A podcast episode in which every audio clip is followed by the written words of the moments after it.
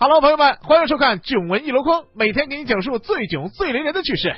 现在的整容手术可不分男女，要说这男的整成古天乐或者吴彦祖，我觉得还能理解。可下面这位小伙子却是要将自己整成活雷锋。自称安徽公益明星的张艺东，经历了三次整容手术，最后终于把自己整成了这个样子。他不仅要把脸整成雷锋的样子，还身着军装拍了一组热心助人的照片。之后，他居然恬不知耻的承认照片里的老人是他请来摆姿势的，每人还发了一百块的。这么一说，小伙子果然够诚实啊！只不过你这样做真的好吗？人家只是想安安静静的做个老奶奶，你非得叫人家摔在地上再扶起来，看看老奶奶惊慌失措的眼神吧，你于心何忍呐？这还不算完，人家还说今年三月要去雷锋墓前敬献花圈，并磕头认雷锋当干爹呢。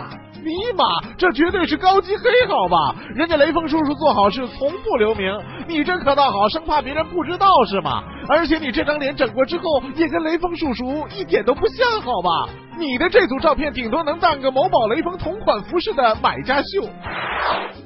上面那小伙子整了三次容都没把自己整成雷锋，可下面这位小伙子仅仅化了个妆就把自己成功的变成了女人了。新疆库尔勒市的嫖客刘某在微信上结识了卖淫女沈某，两人很快就约在一起，并且发生了关系。可最终还是被警方抓获了。可当沈某卸下黑丝袜、假发和浓妆后，刘某才发现沈某竟然是个男的。还没等刘某回过神来，警察叔叔又补上了一刀，说虽然沈某是男的，但也算卖淫嫖娼。我的天哪！我想此时的刘某才知道什么叫做双重打击吧。只是你这眼镜是零下多少度的，是男是女都分不清，你就学人家出来约炮了？赶紧跟警察叔叔回去好好反省一下。在这个以瘦为美的时代，我已经感觉到了这世界对胖子们投来的深深恶意。哈尔滨的高先生到浴池洗澡，竟然因为太胖而被收了双份的搓澡钱。老板说：“哎呀妈呀，你不知道啊，这家给他搓澡那可费老劲了，搓完一面把我都累虚脱了。”我这腰都搓扭了，收他两份钱那算便宜了都。高先生感觉很无辜，你说这长得胖也是错吗？又不是我想胖，明明是肥肉赖在我身上不走，我有什么办法呢？这搓澡师傅也是太逗了，这胖子就要加钱，瘦子咋没见你给打折呢？这以后要想知道自己在别人眼里到底胖不胖，搓个澡就知道了。说到这里，我默默的看了一下自己的肚子，看来我也即将要踏入搓澡加钱的行列了。这男人啊，就是从小听妈妈的唠叨，长大还要听老婆的唠叨。美国有对老夫妻开车前往市中心，由于路上雨很大，奶奶希望停车休息一会儿，可这老爷爷却不听，奶奶就一直叨叨叨叨叨叨叨叨叨叨叨叨。我跟你怎么说什么呀？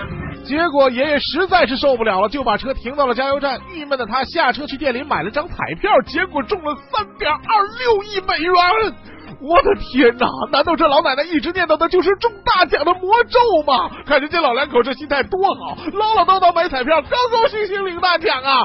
也没看人家带个喜羊羊啊、灰太狼头套什么的去领奖，这真是不科学啊！不过这话说回来了，广大男同胞们想中大奖，还是要听听老婆的话呀。只不过前提是你得有个好老婆才行。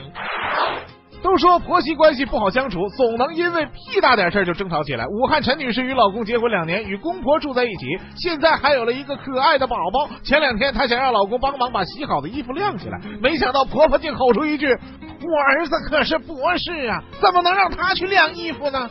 陈女士说：“虽然老公学历很高，但自己的学历也不低啊。”听了婆婆这话，陈女士表示真的很受伤啊！尼玛，这也是不干家务活的理由。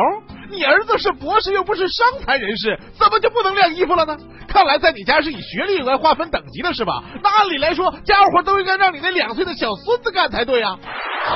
现在的人是变得越来越聪明了，所以骗子也就不好混了。哈尔滨的王大哥接到骗子来电，声称是农行的客服，说王大哥银行账户涉及违法资金，就要被强制冻结。王大哥一听就反应过来，这人是骗子，不但没揭穿，反而陪对方演起戏来。这电话一直唠到晚上六点多，王大哥说手机欠费要停机了，结果骗子立即给他交了五十元话费。瞬间感觉这骗子蠢萌蠢萌的，太弱智了，没骗成别人，自己还搭进去五十块钱，看得我也是醉了。我说骗子，你还真不会挑地方啊！你不知道东北有个大忽悠吗？你跑来忽悠东北大哥，那不是自己往枪口上撞吗？